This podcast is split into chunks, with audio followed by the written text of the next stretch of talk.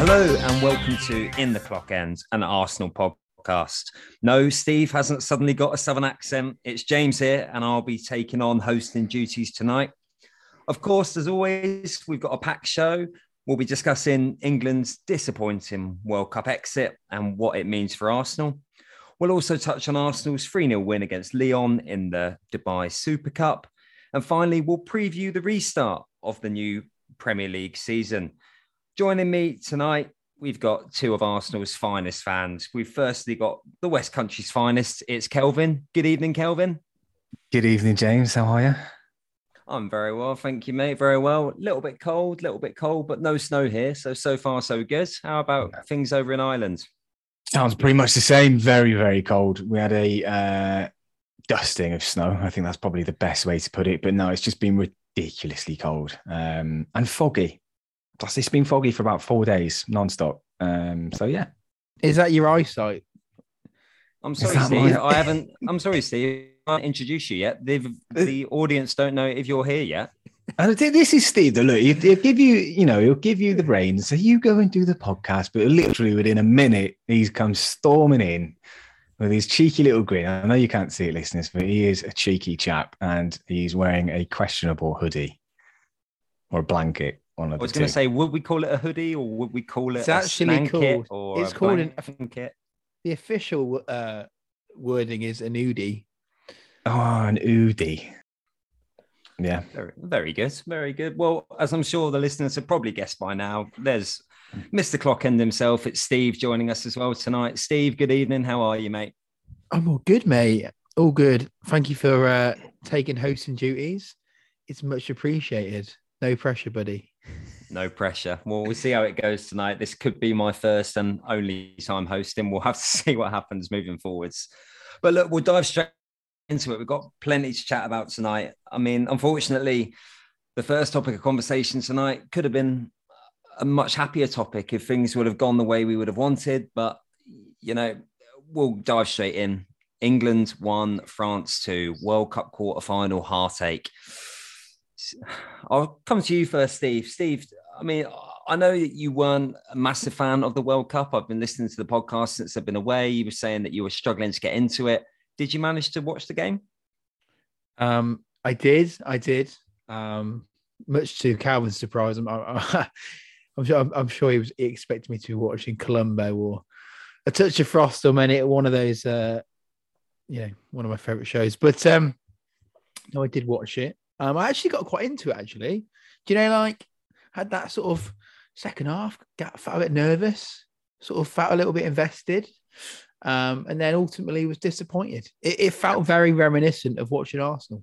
Add to the fact that Bukayo Saka got kicked for 90 minutes and the referee had a stinker, it felt like a regular match day experience.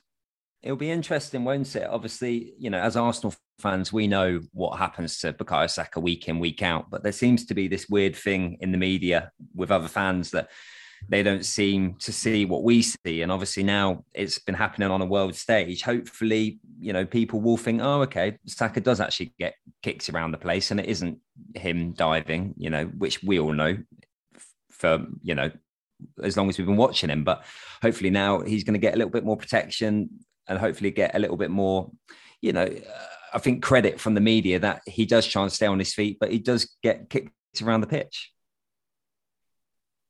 Yeah, no, he massively gets kicked around the pitch. And it's funny, though, because I saw there were a few tweets kind of flowing around, a few memes on Twitter during and after the game with, you know, I think it was just the old classic handshake of Arsenal fans and England fans shaking hands and going, you know, this is what it's like to support Arsenal. This is Bukayo Saka's weekly fucking existence in the Premier League, and that's just getting kicked about the park and then getting absolutely fuck all for it. And it's frustrating, but just goes to show that the one thing that I opened for me was the refereeing is not just shit in England; it's clearly very shit in Brazil, by all accounts, because that guy was having a fucking laugh.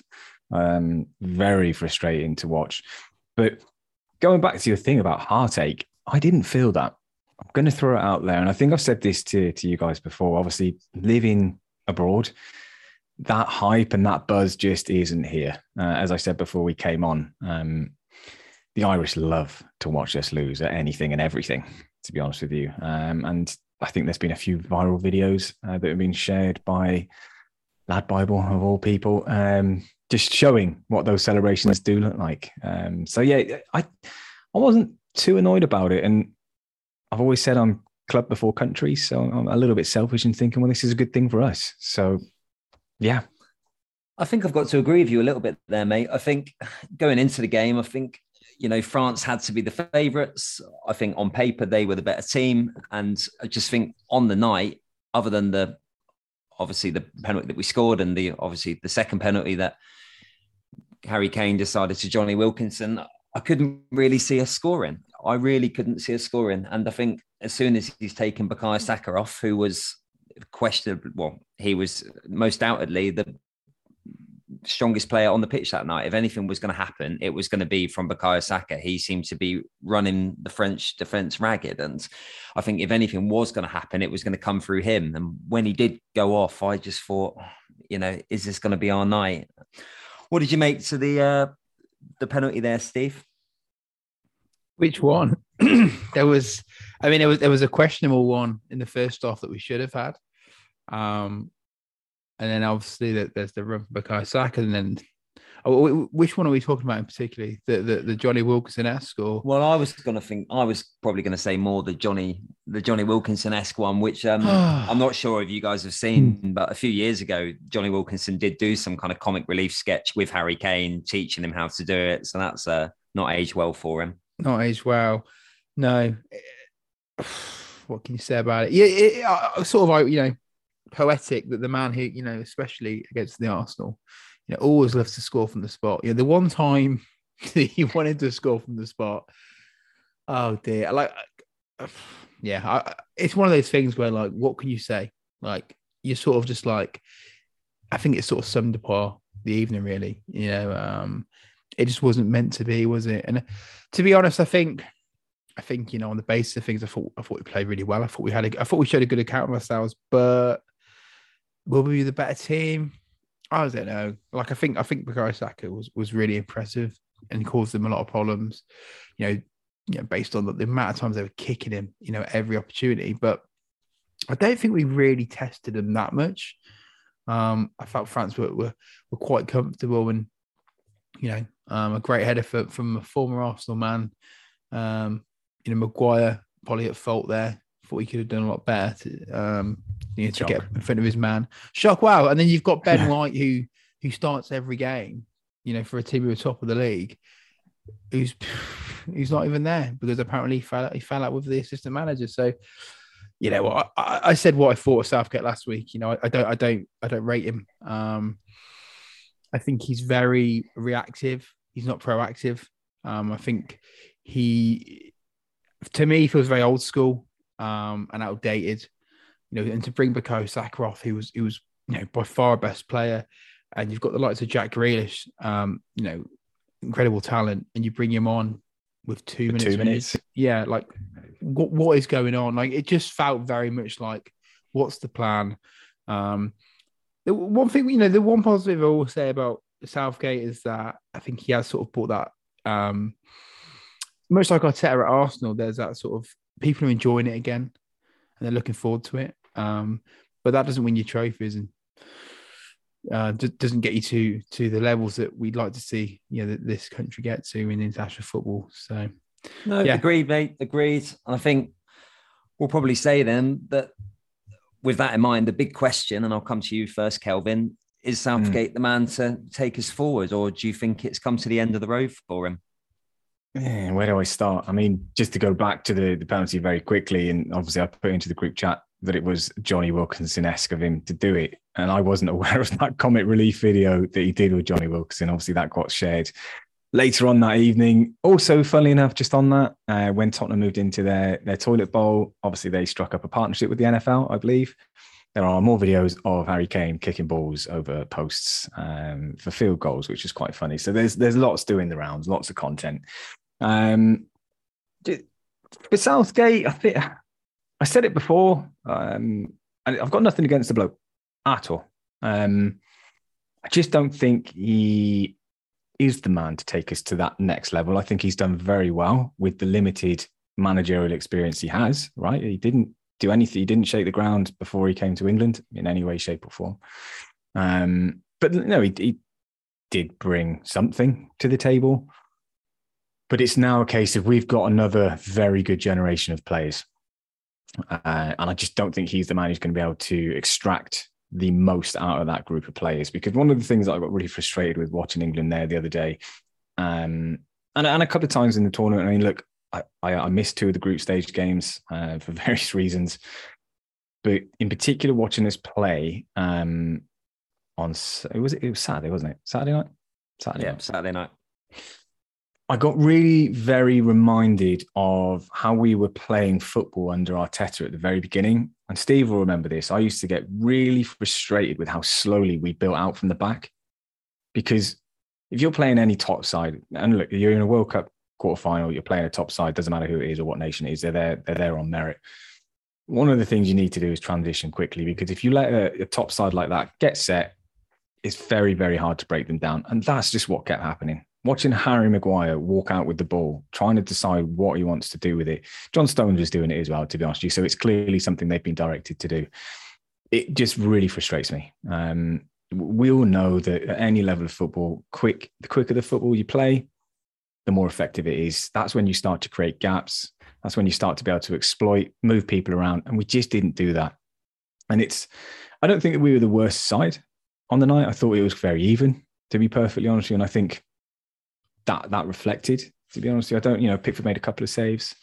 We had a couple of penalties. We had a few other little chances here and there. But Southgate, yeah, I would think it's time for him to move on. Yeah, I think it's, how long has he actually been manager of England for now? It's been a while. It's been a long time, hasn't it? He came in when Big Sam had his little moment, didn't he? I think Southgate came in straight after that. So he definitely did 2018 World Cup, didn't he? Did he do 2016 Euros as well? Not too sure. I think it was 2018, 2017. Been a long time anyway. And no, look, Kevin, I agree with you. I think one thing that you can definitely say about Southgate is he seems to have created a squad that believes in each other, that wants to work with each other. You hear from England pros years gone past, the Man United players sat together, the Arsenal players sat together, etc. It does seem like there's a bit more of a bond there moving forwards. I personally think... Go on. Sorry, I was just going to say though is, and again, look, like I said, I've got nothing against Southgate, but is that just more not just the modern generation of football player these days though? Maybe. I think that, those days that we grew up in and loved, right? I loved all that. The battles that you had between Arsenal, United, I just don't.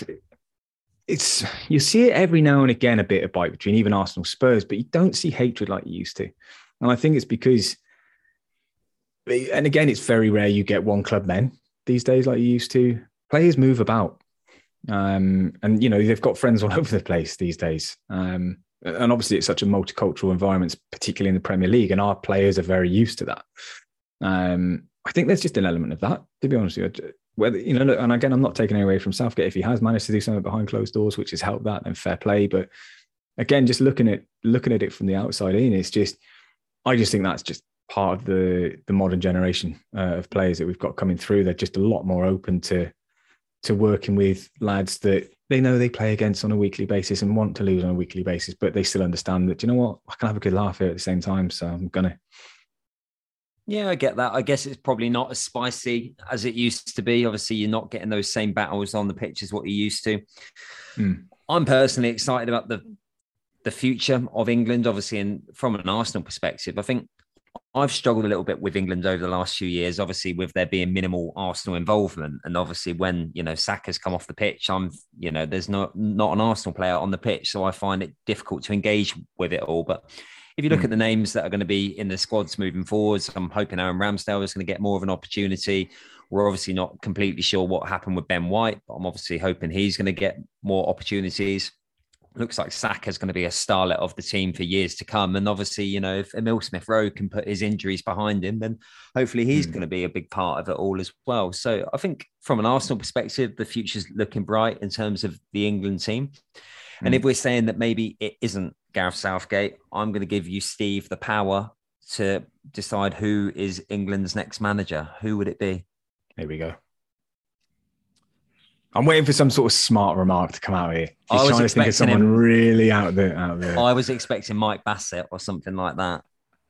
Mike Bassett? Well, he's already been England manager. Oh, to be fair, yeah.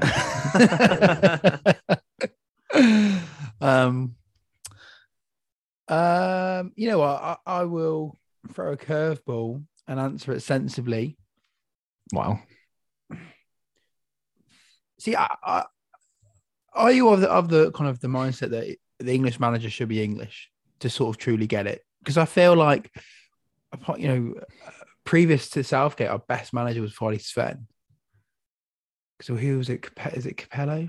Capello was in there, yeah. He was. I didn't really like McLaren him. Was after Capello. Didn't really like him, or just before, or Taylor, who actually I think would actually be really well suited for England. Someone like Gerrard or Lampard. Really? That's interesting. That is a curveball. Why, Steve? Please explain your answer. Well, I think. See, I actually like. I mean, not as footballers, but as sort of. Not for what they represented back in the day, but I quite like Lampard as a manager. I think he's got something about him. And the same with Gerrard. I think they are very early on in their career. You know, Gerrard did a really good job at Rangers. Let's not forget that. Lampard had a good spell at Derby. I think, you know, he went to Chelsea too soon, and that sort of kind of set him back a little bit. And also, like, I think having people like that, you know, big characters, they've been there, they've done it, they've pretty much won everything, apart from Premier Leagues, as we know. But I think someone like that, like, if you sort of look at it on a spectrum where, like, Gareth Southgate as an icon, as a footballer, doesn't really kind of create that buzz, whereas, you know, a big name like Gerrard or Lampard, you know. I hate to say it, but I can kind of get the weird logic. I mean, I don't think it's going to happen, but I kind of see where you're coming from. I'm intrigued more by the Lampard shout because I think he is being fucking dog shit, particularly at Everton. They only just scraped relegation last year. True, but then international football is a completely different kettle of fish. Like, you know, like Toby mentioned it last week, you know, you have these players for a very small period of time and it's not like you're with them 12 months a year. So... I mean, I would say I would agree. I think Gerrard is. I think Lampard, you know, has been on a downward trajectory. I think Gerrard started well at Villa, and I think it'll be actually quite interesting to see where he goes next because you know he's out of a club at the moment. So listen, I'm not saying that I missed it, Meg, but £20 on Gerrard to be the next England manager. You heard it here first. Well, look, Mystic Meg, the one place he will not be going in other slightly Arsenal-related managerial news. Have you seen who's turned up at Wigan as the new manager? Yeah, Kolo Touré, right? Mr. Kolo Touré. Mr. Invincible ×2. Kolo. You know what? It'd be really interesting. It'll be really interesting to see how he gets on. It'll be really interesting to see how he gets on. You know, he was obviously part of that invincible team. He's obviously worked under Arsene. He's spent the last 2 years, I think, working with Brendan Rodgers when he was at Celtic and then when he was at Leicester. So, you know, I think it's good that he's been given the opportunity. And look, good luck to him. It'll be nice to see him do well. And it'll be hopefully... You know, good to see another old Arsenal boy in the managerial ranks. Yeah, it's quite interesting. Future England manager. Future England manager. I find it quite interesting. Like growing up, like this is the first sort of period, and I guess in my adult life where I'm seeing footballers who I regularly watched as a child go into management. Weird, isn't it? It is weird. It is really weird. Like you think Kolo Touré, like it only feels like yesterday when he was, you know, playing for Man City. It is funny with... oh, don't bring that up, mate. Don't bring that up. It is interesting with Kolo Touré, obviously. I think it's Ray Parlour tells the story about how, you know, his first training session at Arsenal, you know, really didn't go to plan. He ended up going through half of our first team, you know, two fitting people, you know, I'm sure... And the manager. And the manager, yeah. I think if you would have said to some of these players back then, Kolo's going to go on to be an Arsenal invincible, and he's going to go on to be a manager in the English game. I'm not sure they would have believed you back then, but you know, good luck to him. We hope that he does well. Obviously, we wish any old Arsenal boy well, so we'll have to see how he gets on. But look, this is an Arsenal podcast, so I think we'll leave the England chat there. I guess probably the only thing to come and sum up World Cup chat is, who do you fancy to win the rest of the tournament? I'll go with you first, Kelvin. Who I said at the start, and who beat us the other day. I still think France will find a way to win it. But I just think they are the better side. But it could be someone, you know, Morocco have really, really surprised us all. Football's a funny old game, right? It could be any of those four teams left. Obviously, there's a chunk of us that would love to see Messi and Argentina do it, I think. There's probably a big chunk that wouldn't as well because of the history between the two nations. But I mean, yeah, I just want to see, you know, two more or three more good games. That would be nice. But I'm going to go with France, yeah. Yeah, that would be my pick as well. Steve, how about you? Well, obviously, I'd love to see Morocco win the World Cup. I think that would be, you know, a true underdog story. I can just see Argentina winning it though, which I would hate because, I mean, I feel like they're the sort of team, like if you support them, you know, you love the shithousery, you love all that stuff. But from an outside perspective, you just think they're a bunch of pricks. But I can see them winning. I don't know why. I just feel like they've got something about them. I wasn't that impressed by France. And I think like this tournament is so unpredictable. Who are the other two? Who are the other teams? You got France, Argentina, Morocco, and Croatia. Croatia. I mean, Croatia. Don't underestimate them. I'd love for them to win. Just I picked them out in my work sweepstakes. That'd be quite nice. Yeah. How much is the winnings there for your sweepstake? £200 quid. Oh, now we'll pay for the hotel for James's wedding. Yeah, not a fucking tent, as we've already discussed. Listen. Oh, dear. Some people would pay a lot of money to spend the night in a tent with me. I'll give Stephanie a quick ring and we'll see how much she's fucking paid. You can get glamping pods now and all sorts. I think like you need to open your mind. Right, as I'm sure this is as interesting to the listeners as it is to us, we'll call it there, shall we, from that part of the podcast. So swift move on. We'll move on. So Arsenal have, in fact, played a game since we all last recorded. It was in the very prestigious Dubai Super Cup. It was Arsenal 3, Lyon 0. I'm not going to lie. I didn't watch the game. I was at work at the time, so I've only seen the highlights. Did any of you boys see it live? Yeah, I did not. I've not even watched a single moment. I mean, I've seen the Instagram quotes and stats posts. You haven't even seen the highlight, like the goals. I just don't care.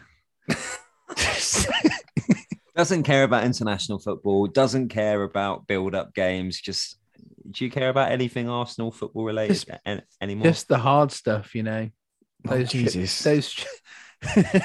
spends all of his time researching Arsenal fashion FC now, doesn't he? That's why. That's all he cares about, yeah. Yeah, all about the fashion, Steve. He's all in it for the merch. He's all in it for the drops. But no, it was 3-0. Goals from Big Gabby.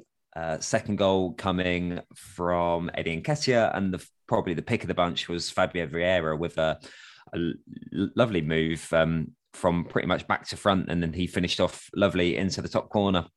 Look, there's not much to be gained from these games other than the fact that it's obviously bringing the members of the squad who haven't been at the World Cup together, keeping them fit, keeping them sharp.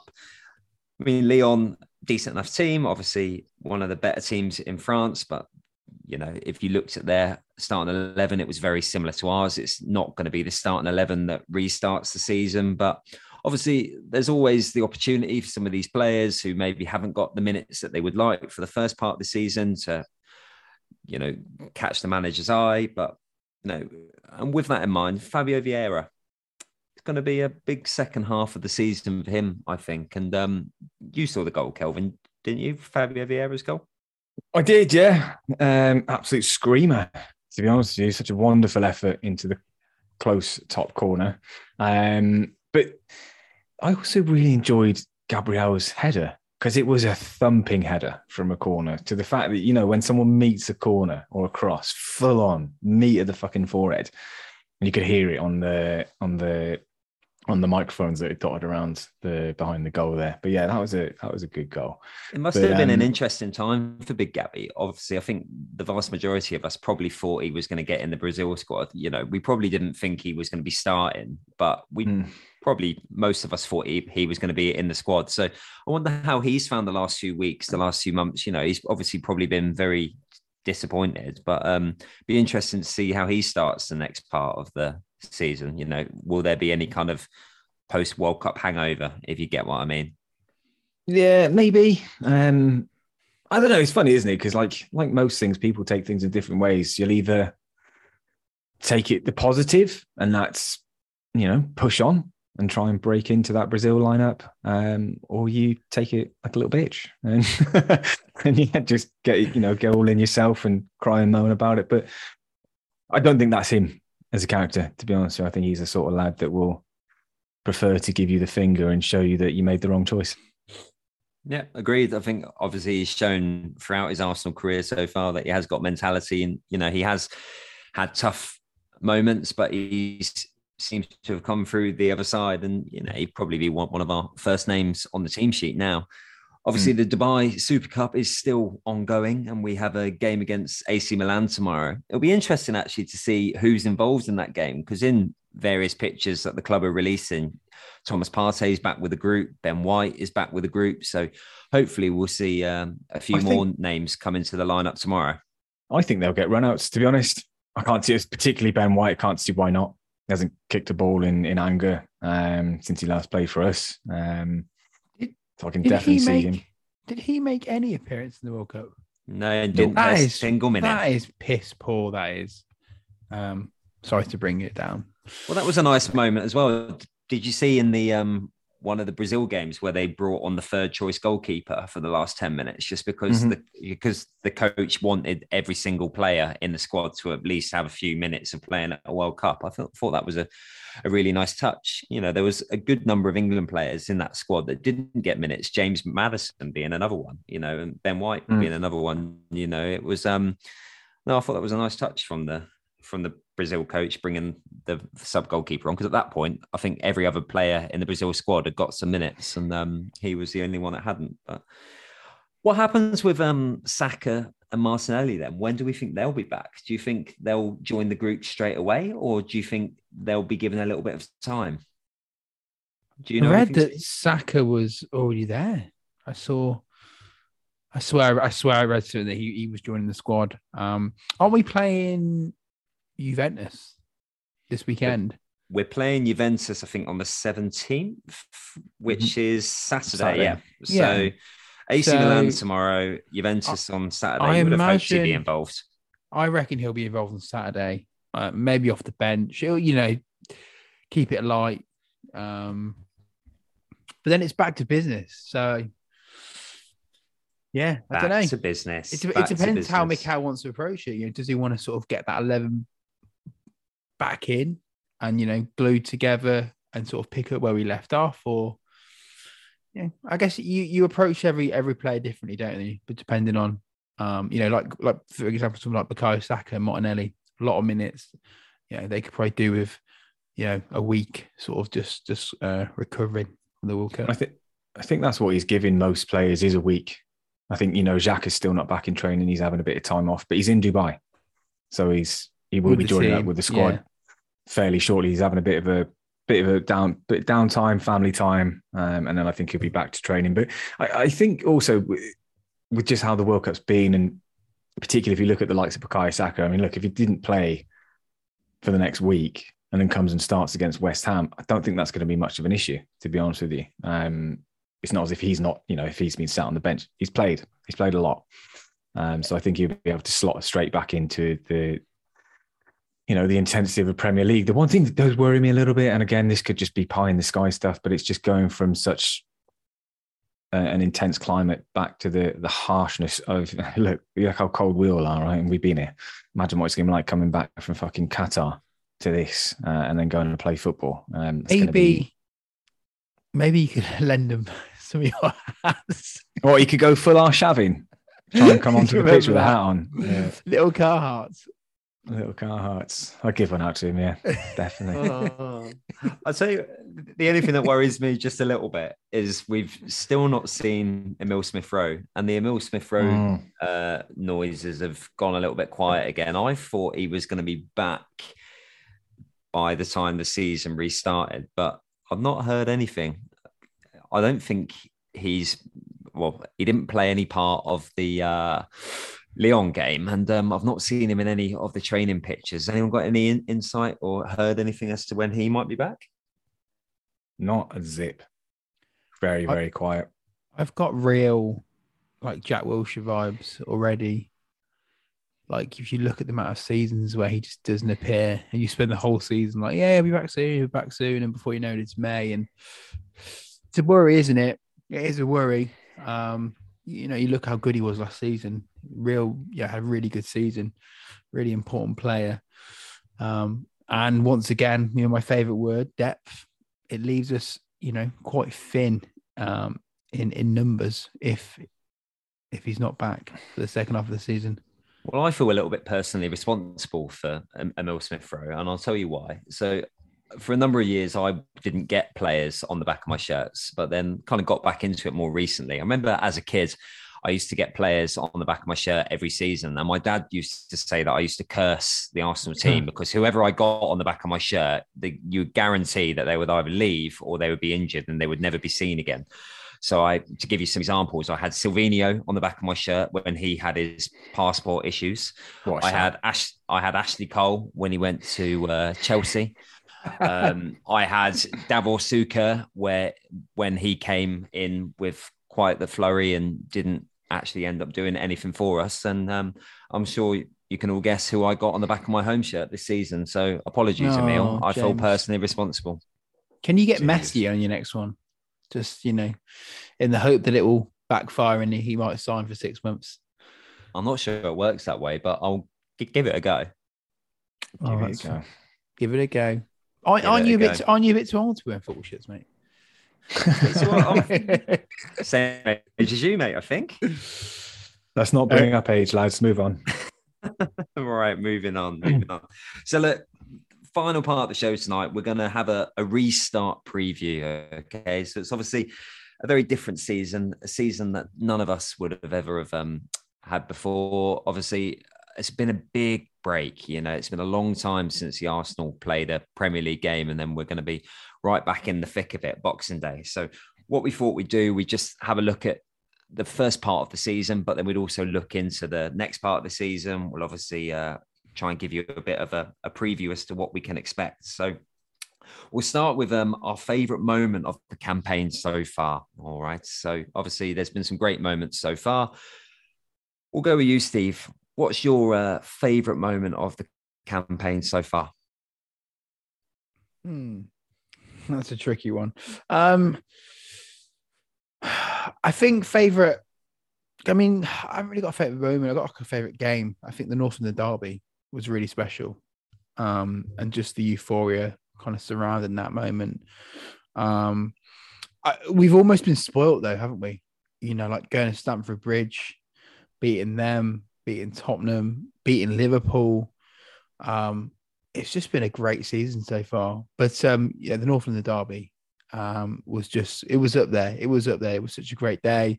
I feel like that Partey goal was incredible. And then the Xhaka moment as well, when it went 3-1. And that sense of kind of, you know, 2-1, it's a bit tight, nervous. Get that second goal, 2-goal cushion. It was just absolute limbs. And that was a special moment. And also, you know, we talk about the Xhaka redemption. That was, you know, kind of really nice for him as well to be a part of that. Yeah, what a moment that was. And I think, you know, it was at a time where some of the media were getting on our back a little bit, saying, oh, you know, you've only beaten who you should beat. And I think from memory, other than the Man United game, I think Spurs were our first kind of real big test. And obviously we passed that test with flying colours. So no, that's going to certainly be a moment of the season so far. Kelvin, anything different? Yeah, I'll take a slightly different angle. Why not? I mean, look, winning the North London derby is always fantastic. particularly in that kind of manner. But for me, I don't know, like, I thought the Liverpool game was just so exhilarating. And there was so much in it. The electric start as well, you know, to score within the first minute was just, I don't know, it definitely got me out of my seat. And it was a bit of a ding-dong game as well. But to come out on top in the end, and it's a side that, you know, given us so many issues. And I know that, look, Liverpool this season most certainly haven't been the side that they have been over the last number of years. But this is still the kind of demons, though, isn't it? Like, how many times, and Steve has said this many times, how many times we play the name and not the game itself, we play the team. And we've done that against them countless times and other teams as well down the years. So, yeah, to beat them, and it was shortly after the Spurs game as well, correct me if I'm wrong. Yeah, it's just great to do that. And, yeah, Saka obviously came alive in that game as well, which is great. Sorry, mate, it's cut across you there. What's your prediction with Liverpool? Can you see them making a top four challenge? Can you see them making a title challenge, or do you think they're done already? They won't make top four this year. I'll be very, very surprised if they do. And I would disagree. I think they will. There's a long wait. There's a long season to go. I think they've got. I think they'll be up there. Not challenging, but 100% up there. A lot of games, a lot of points left to play for. There is, but they're playing shite. Points mean prizes. Be interesting to see what happens with Liverpool. I think, you know, their fans have got used to obviously so much success over the years that they've had Klopp, and I think this is probably the first time that they've had this little wobble. And I mean, from an Arsenal perspective, look, long may it continue, but. I think my favourite moment of the campaign so far, I thought you guys would go Spurs and Liverpool, so I tried to think of it a little bit differently. I'm going to say the Arsenal-Leicester game, so the first home game of the season. I think for different reasons, really. I think, obviously, you know, the end of last season didn't go to plan. We were all disappointed. And that first home game of the season, you never know how it's going to be, you know, with the disappointment having been at the end of the season before. Were we going to get to the stadium, and was there going to be the same excitement, enthusiasm, and just even pre-game at the Bank of Friendship? It was just rocking, and obviously the lovely weather does help that, but the game itself was fantastic. You know, it's great to see 4 goals. Gabriel Jesus came alive. He showed us what he was going to be about, and it really just made me so excited about the season ahead. And obviously, the 3 of us were there as well. That's always nice. But no, it just really did feel like liftoff at the beginning of the season. So, no, I think that's my favourite moment of the season so far. Good shout. That's a great shout. That was such a good day. None of us want to go for any of those belting wins in Europa League, particularly against Bodo Glimt now. That was my second on the list. Second, was it? Yeah. Was it 3-0 at home? 3-0 whitewash. That he sat through. That was a painful game. The Nottingham Forest home game as well. Actually, boring. I'll give a special moment to that as well. That was a fun day. That was I think I'm not sure if you watched that game, Steve. I think that was the day after your wedding, so you may have been a bit worse aware. I did watch it. It was good. Thomas Partey with a wonderful goal again. Mm. Did you go to? Oh yeah, of course you went down to that. Yeah, I went down the morning after your wedding. Me and Charm went down, and there was yeah, were you hanging? Was he? I felt better. Fair play that you made that, because literally, there's not a chance in how I could have made that. God, you left early. You left early as well that day. At least it was a good game. I mean, you know, I had vibes of thinking, geez, if I go down, and it's going to, you know, and Nottingham Forest turn us over or something, it weren't going to make me feel much better. But no, it was definitely worth the early start at the 5-0. Weird experience for me. Obviously, I was flying back that day. I obviously caught the first half, I think, in the airport waiting. And I remember obviously actively refreshing my Sky Sports feed, I think, as we were taking off. And literally just as we took off and went into the sky, Reece Nelson made it 2-0. And I was like, fucking yes, get in there. So that made my flight a little bit more enjoyable. And then when I landed, it was 5-0. So yeah, it was different, but yeah, still just exhilarating, I'm sure. Nice to score 5 goals. Mm. Need to see that more regularly, hopefully, in the second part of the season. I think if that's something that we were going to improve, I think, under Arteta. It's just putting some of these teams away a little bit more comfortably. A few too many kind of 1-0, 2-1 results to my liking, but, you know, work in progress. So look, we'll move on. So next category. So who's exceeded expectations so far? Okay. So in the opening part of the season, Kelvin, we'll come to you first. Who's exceeded your expectations? An easy pick for me, this one, because we hadn't seen him before. But as much as there are big expectations for him, for me personally, I didn't expect him to be at the level he is. And he's been absolutely phenomenal. And that's William Saliba. It just changed the heart of our defence. What he brings, he looks like he's been playing in centre defence for a Premier League team for the last 10 years. And we're just over a third of the way through this season, and he's one of those, isn't he? First on the team sheet sort of scenario.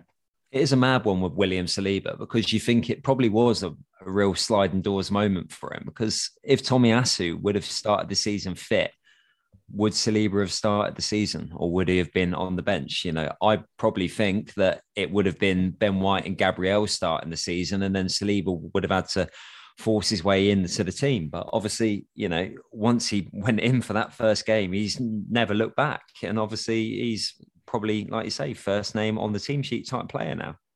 What about you, Steve? You know what? It's interesting, because I was thinking about this, and I was thinking about sort of Martinelli and how good he's been this season, and also how good Xhaka's been. And it didn't even dawn on me how good William Saliba's been. Like we're almost spoiled for choice, but I think William Saliba is a great shout.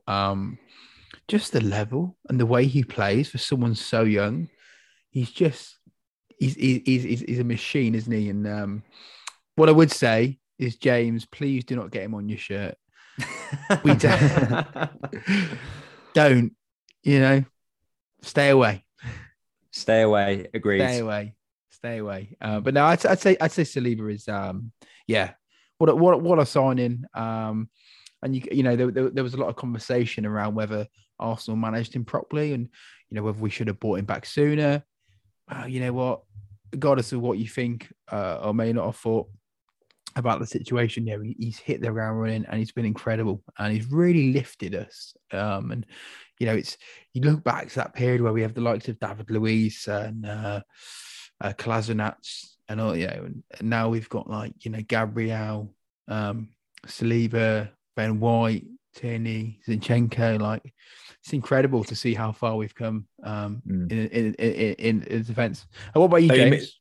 Don't you miss Lichtensteiner doing overlapping runs down the right now? Collector's item, that one. An overlapping run. What could have been? What could have been? No, I think you're absolutely right. I think Saliba's the obvious choice there. I think I was a little bit surprised that he hasn't had any more minutes for France, but I'm kind of glad that he's not had the minutes for France, because I quite like the idea of him being a little bit more under the radar in terms of the world football scene, just because obviously with contract talks coming up, and obviously some of the bigger clubs sniffing around, if he would have gone and had a massive World Cup, I think that probably wouldn't have helped us very much in terms of contract negotiations. So, but, you know, we'll have to see that bit. I think, yeah, like I say, Saliba's the obvious choice, but I think probably honourable mention to Ben White. Obviously, he's made the right-back position his own. I think who would have thought, you know, Tomiyasu was probably one of our standout performers last season. And, you know, there's been times this season where Ben White's kept him out of the team, and I wouldn't have anticipated that moving into the season. I think he's done a really good job. I think obviously he would have been disappointed not to start the season kind of next to Big Gabby. He was the one that was shifted out to the right-hand side, but he seems to really be flourishing in that position. So I think he certainly exceeded my expectations of being a right-back for sure. And I think other than that, I just think, look, we all knew the big man, number 9, Gabriel Jesus, was going to be good, but I didn't think he was going to be as good as he has been. I know the last few weeks, you know, before we finish up for the World Cup, he maybe wasn't getting the numbers of goals that we would have hoped for, but just the way in which he's revolutionized this team, I think is just, it's just incredible. I just think I can't believe one man has had such a difference. I think just the way that we play. I just feel like the way that other teams kind of think about us, respects us, and I think a lot of that is down to him. I just think he's been an incredible signing, and I think we are probably going to miss him, probably, I would argue, more than anyone else coming into the next part of the season. Yeah. I don't think we actually touched on that last week, because I think at the time we were still sort of waiting on the official word, but it looks like it's going to be, wow, Arteta, I think, said this week that they don't really know, which is a worry. Wow, no news is good news, maybe. It could be a month, could be 2 months. I don't know. Come on. Well, this is where you need to come to the fore. Well, I was having a look at, they've been cagey about what the actual surgery has been and what the actual issue has been. You know, I've read bits and pieces about what they think has happened, but I think that's Arsenal playing games a little bit as well, because obviously I think we've probably got no choice but to go into the transfer market. I think we needed to go into the transfer market anyway. And I feel like Arsenal are probably trying to be a little bit cagey with the information, with the idea that, you know, if other clubs know that we're without Jesus for 3 or 4 months, then obviously that's going to make us, you know, more kind of vulnerable to teams taking the piss in terms of us wanting to buy some of their players. But that moves on quite nicely, actually, to one of the other questions. So I'll go slightly out of order here. Apologies, lads. But transfers, what do we need? You don't necessarily have to say names at this point, but just positions. If you were the boys holding the purse strings, what would you be doing? We'll start with you, Kelvin. I think it's the obvious at this point of the season. I think if Jesus would have stayed fit, I would have said we need to prioritise centre mid. But obviously the outlay or the landscape has changed, hasn't it, ever so slightly with that injury to Jesus. And you know, even when I said on the last pod, longest he's going to be out is 3 months, right? I believe, roughly. And these things, obviously, as we know, you just said, they're being cagey, so it could be 2 months. I think, I don't know whether it was Xhaka or somebody came back from a very similar injury quicker than expected. But again, that comes down to individual, how you heal. But I think, look, you have to go for someone attack-minded, someone who can play across the front three. One thing we've needed, even going into the season, was better cover for Saka, because we do heavily rely on him. He plays far too many minutes, and we don't want to see him burn out and get, you know, really, really bad injury, whether that's muscular, ligament, or whatever it might be. And I think if, you know, who we're being heavily linked with this, you know, even this morning, David Ormsby's come out and said, hasn't he, is it Mudryk? That looks like that's our top priority. And maybe that leads into, if he predominantly plays down the left, and that's Martinelli's main place. But if there's potential for Martinelli to play down the middle, then that might be something we explore a little bit more. And obviously, look, I'm not discarding Eddie Nketiah at all, because he's definitely going to get his chance. But I just think Arteta might be thinking a little bit more outside the box here to see what we can do, what we can change. Because I think one of the things that he definitely loves, and that's having players that can play multiple positions. And if we can shift tactically around our front three and make them a little bit more interchangeable, much like Liverpool have over the last number of years, that might play to our benefit. Well, I'm not going to lie. Obviously, I've seen the reports this morning from David Ornstein as well. You know, Mudryk has been a player that we've been linked with quite heavily over the last couple of months. I think you've hit the nail on the head. I think with regards to if we are going to buy an attacker, I think they need to be able to play multiple positions. But I don't actually know this about Mudryk. Has he ever played through the middle? Like, is he someone that can play that Gabriel Jesus role, or is he going to be a winger, and then that's going to mean Eddie Nketiah, or that's going to mean Gabriel Martinelli being put into the middle? Predominantly, he's a winger, right? And I think you'd be asking a hell of a lot of a player of his age and coming from the league where he is to come and try and play through the middle and play that Gabriel Jesus role. That would be putting a lot of pressure on a young man's shoulders, especially when you look at where we are in the league, because that is going to put extra pressure on somebody coming in, because it's not the fact that we expect to be challenging from the title, but we're in a position where we kind of are right now. And long may that continue. We don't know how long that might last. So I think it will be more of a case of what have we currently got that might be able to go through the middle. And Martinelli's been with us for a long time, and a number of us have always said, I'd like to see him given more of an opportunity through the middle. We've seen it here and there, mainly when you're playing you know, Europa League or whatever, and you're not, and we've said this a few times as well, like, even if you look at Nketiah this season so far, we've been a little bit underwhelmed, but he's playing with, you know, not the out and out first team. You know, it's the dip in quality is there, so the service isn't quite as good. It's not as clicky as it can be. So I think Martinelli, it could be something that we look at because of the energy that he has. I think it'd be more a case that we look Mudryk to play on the left or the right, and then look at bringing someone else internal. It's going to be interesting, isn't it? Because I think if you were to bring in an out-and-out number 9, you know, a striker, there ain't going to be many people that are going to want to come in because they know that when Jesus is fit, they're not going to be on the bench. Yeah, he's back on the bench. So I think if we can get someone who can play on the wing, but also has the capability of playing through the middle, for me, that would be absolutely ideal. But who that player is, that's up to Mr. Edu and his barbecue to work out. But obviously... yeah, we know that we're going to need an attacking player. But Steve, any other positions that you'd be looking out for come January? Difficult. The expectation and there's reality, right? You know, we're not going to go out and spend loads of money and bring in 2 or 3 players. Realistically, I think defensively for the first time in a long time, we're pretty sound. We're set there. I think defensive midfield, that's always a worry. You're only an injury away from being very short, you know, in that central piece. Xhaka and Partey are key to the team's success. I feel like Zinchenko could sort of take a bit of that load, but he's just been so up and down with his fitness. That's definitely a concern. He's another player as well that hasn't been involved in the training pictures or the squad against Lyon as well. So it'll be interesting to see if he gets any minutes in the next week or so before the season starts. He strikes me as another one of these sort of players. He's like a cult hero. Doesn't really play a lot, but everyone loves him, you know, and I feel like he's already sort of established that sort of role in the club.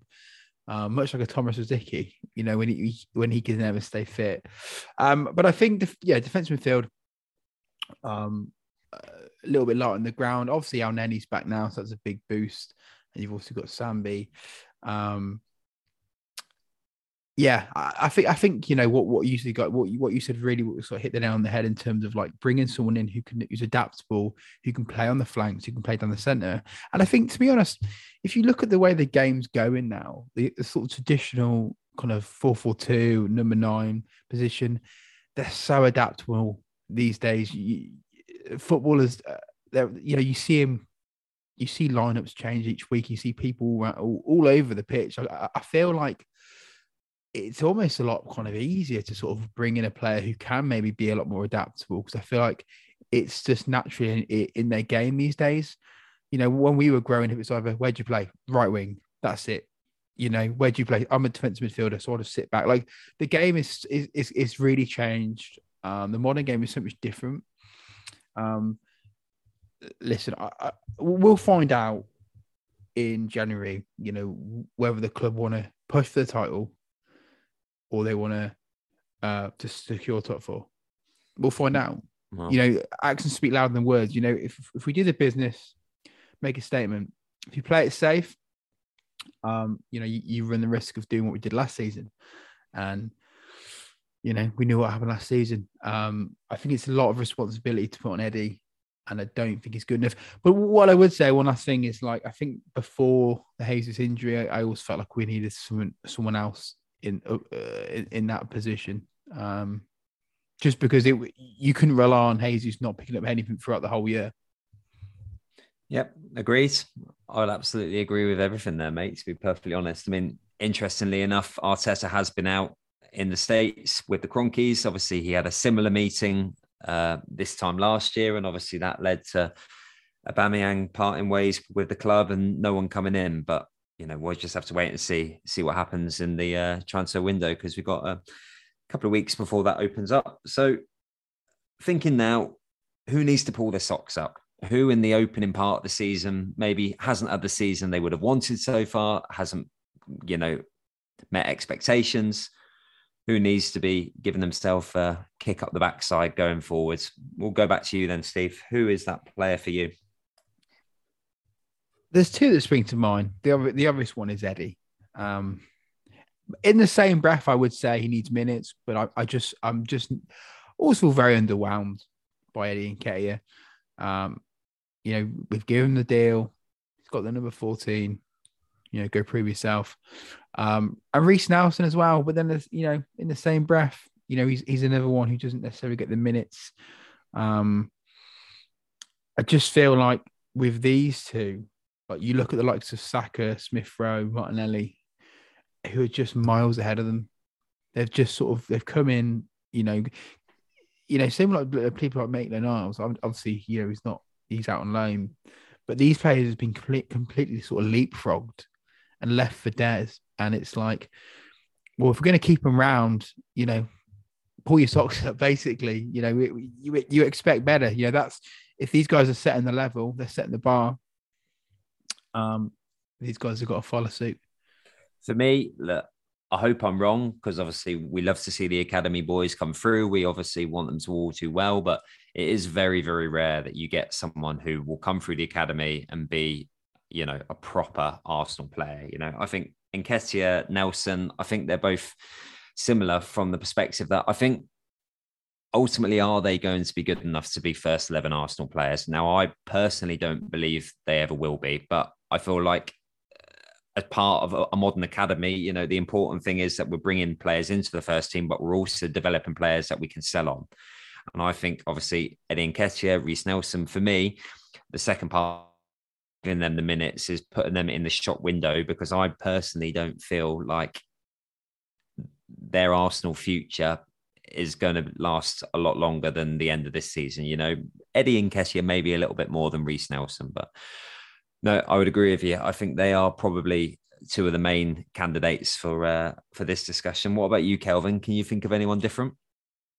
Well, obviously, Nketiah is definitely one, right? He's going to have to pull the socks up and step up to the plate. That much is obvious, but I think you touched on him earlier. That's Fabio Vieira, right? I think it's a case of I'd like to see him definitely, yeah, see what he's made of. He's had his bit of time to settle in. He had the injury at the start of the season. Which never helps, right? When you come into a new country, new club, trying to find your feet. Missed out on pre-season, where he's got a little mini pre-season now. So hopefully he can show us a little bit more.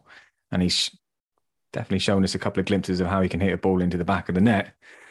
Let's just hope he can do a couple more of those when we really need them between now and May.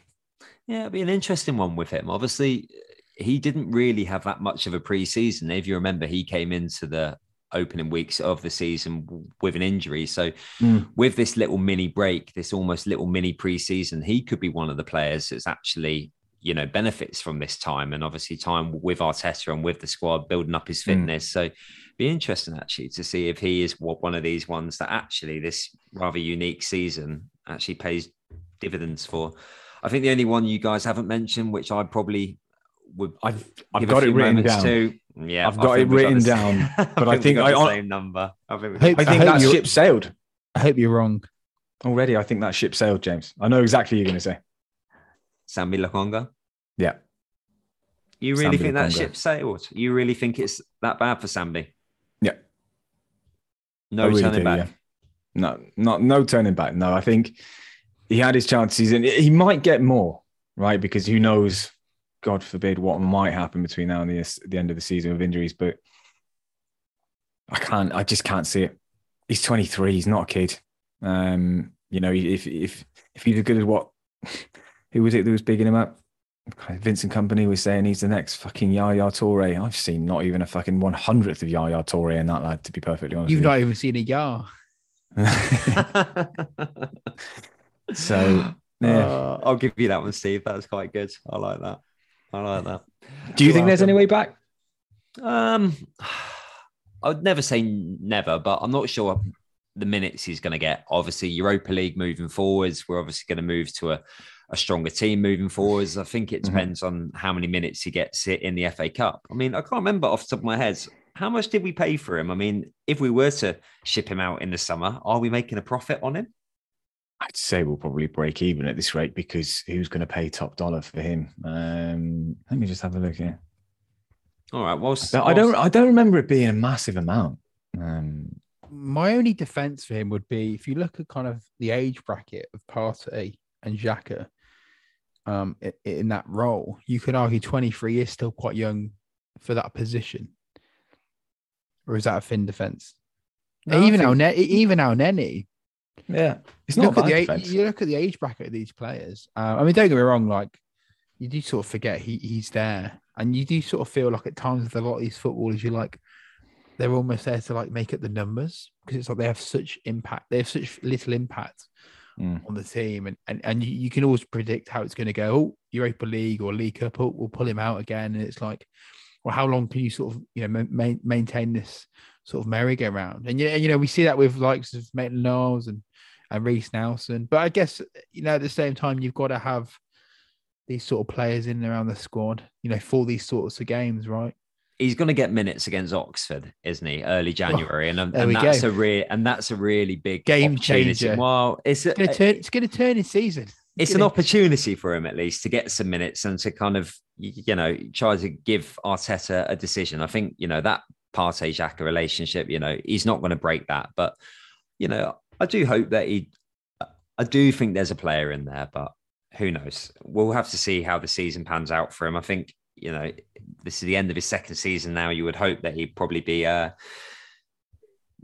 less question marks you would have hoped for than what he's given us so far. But so look, kind of a similar question, but with a little bit of a difference to it. So we've talked about who needs to pull the socks up.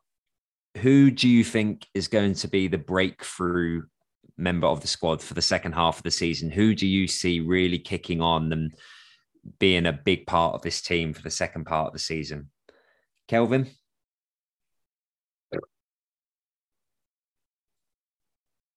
I mean, I'm going to throw out the name we've just spoken about him. It's more of, I'm just throwing positive vibes out there. And that is, it's going to be Eddie Nketiah, lads. He's going to come to the fore. He's going to bang in the goals. He's going to fire us to the Premier League title. Between now and the summer, what would you suggest would be a decent goal return for Eddie Nketiah?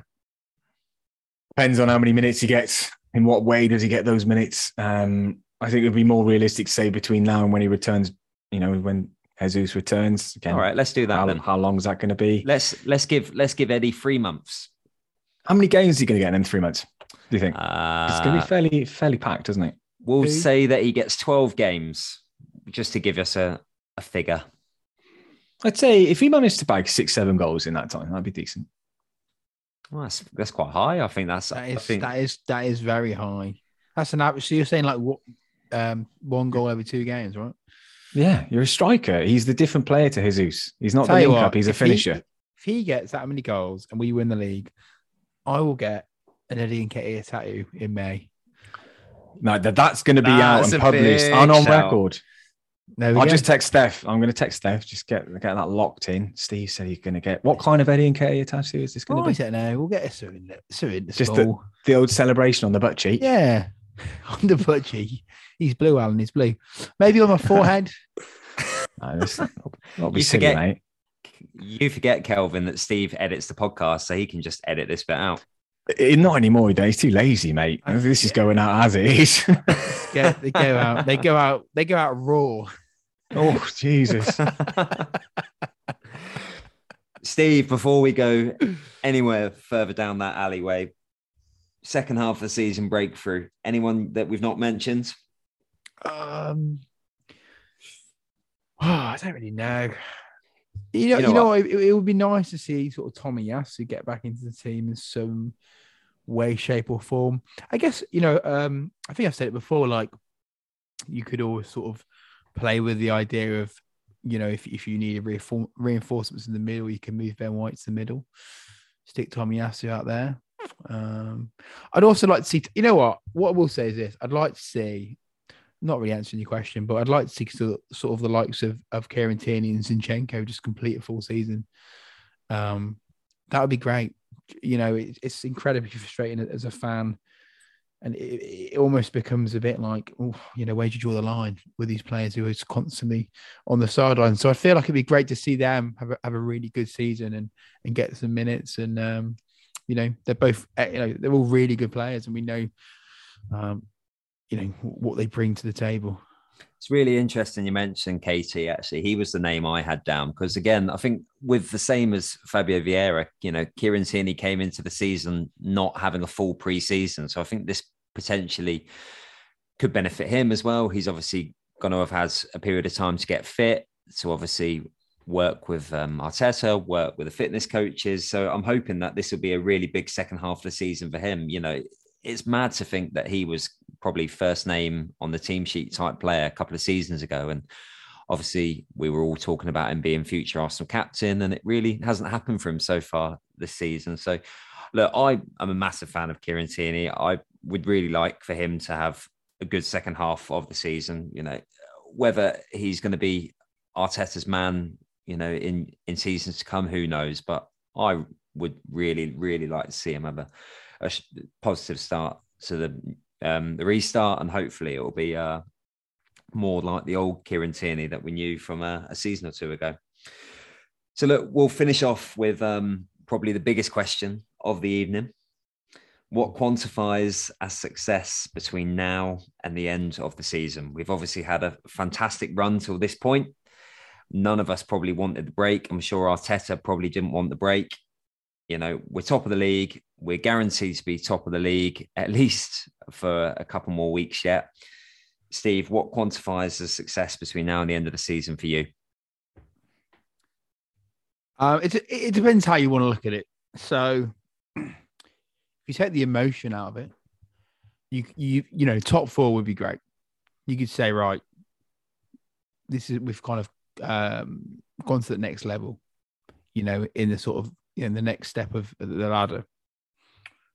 But knowing where we are, knowing how we've been playing, who we've been beating, it's going to be, you know, because it probably will happen. We probably will fall away, and it's going to be painful. It's going to be frustrating. But I think at the same time, you know, if we finish top four, we finish strong, you know, maybe win a trophy on our way. There's so much to play for. I'm really excited. You know what? Who knows? Who knows what may happen? You know, Leicester won the league a few years ago. You know, Blackburn won it back in the 90s. Strange things have happened, right? Strange, yeah, you got married. Fucking hell. Yeah. Oh. She's dropped the ball there. Steph's really dropped the ball there, hasn't she, going to that? Oh, Jesus. Stranger things have happened. What about you, Kelvin? Similar, really, to what Steve said. Difference for me, I think top three is what I want to say. I want to see us get automatic automatic qualification to the Champions League. Where we're at, how we're playing, the football we're playing is sustainable. That's for sure. We are going to miss Jesus, and I think the next couple of months are going to be massively vital to how our seasons go, and how we move forward depends on also what we do in the market in January. So for me, just as where it stands, look, I'd love to see a title challenge. Would love it if we could keep pace. And like Steve just said, stranger things have happened. But this season going into it was all about Champions League. Let's get back there. Let's get that money. And let's start reinvesting that back into the side, because we'll be able to attract better players, et cetera, et cetera, et cetera. We all know the score. I'd like to just do it without having to do a qualifier. That'd be ideal. And also, let's just finish. I just want to welcome back St. Tottenham's Day to our annual. Been a long time. It has been a long time. Been too long. Too fucking long. And they've still won bugger all during that time. Wankers. The one thing that just, going all the way back to the start of the podcast, and it's something that went through my mind immediately, by the way, was when Harry Kane decided to go and spank that ball into outer space. I just hope that really fucked him in the head. Not personally, you know, he's a human being, but on the football pitch when he's representing those fucking toss pots down the lane, I hope he just has an absolute shocker of a fucking remainder of the season and they just fall out of Europe altogether. That'd be hilarious, wouldn't it? Even better, he just gets injured. No, I'd rather watch him stuff like that. I'd like him to start and be really shit. Okay. That'd be funnier. Because then they've got no excuse at all.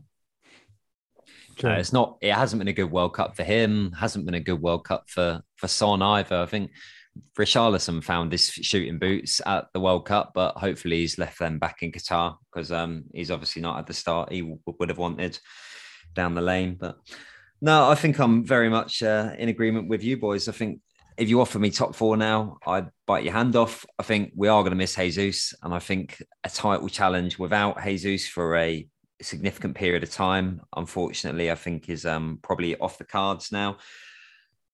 If we can get top four, I think that's objective achieved, you know, but if we can just have a bit of fun along the way as well, I'd quite like us to have a run in the Europa League. You know, Europa League's a weird competition. It depends on the draw. Obviously, we'll see who gets through the that first knockout round. But, you know, I'd love a few more away days, you know, European away days. And it's such a shame that, you know, a club with so much history just hasn't got some of the European history that some of the other English sides have. So no, if we could make a run of it at the Europa League as well, I think that would be a fitting end to what's been a really, really fun season so far. And yeah, I think that's where I would put it. To be fair, I would, if you said now top four and like Europa League, I'd bite your hand off.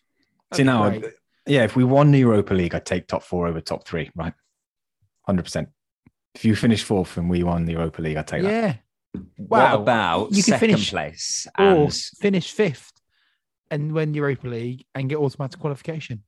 Nah, because that's different. I still would love it. Don't get me wrong, because it's a trophy and it's a, you know, it's a major European cup. But I always go back to like the Premier League. You judged over 38 games. I want to see us be where we need to be really heading into the right direction. That's qualifying through merit. Not obviously you're qualifying through merit by winning, you know, the second tier European competition, but I think also, yeah, look, you're judged over 38 games in the Premier League in one of the toughest leagues in the world, if not the, it probably is. It's probably not been a question anymore. Yeah, I'd want to finish where we should be finishing. Lovely. Well, I think that's all I have for this evening, boys. I think we'll leave it there, shall we? Top work, James. Yeah, it's great work, James. Top man. Absolutely brilliant. But look, I guess there's probably only one thing left to do. Let's just thank everybody for joining the show and listening to the podcast. We really hope you've enjoyed it. We will get back to being regular one day. I mean, you can get some very good odds down the bookies of when that might happen. Probably outside, maybe 10-1, something like that. But we'll obviously be back next week. There, put the Gerrard bet on. Put the Gerrard bet on. Fucking hell. Take that hoodie off and go and put some sensible attire on and come back to us and have a real conversation. But no, we'll be back next week with hopefully a pre-match pint episode prior to West Ham. Obviously, we've got Christmas Day in the middle of that as well. So if you don't hear from us before then, we wish all of our listeners a very Merry Christmas and hopefully a very happy 3 points and a new year. But look, keep an eye on social media feeds until then. But look after yourselves, look after each other. Take care. Goodbye.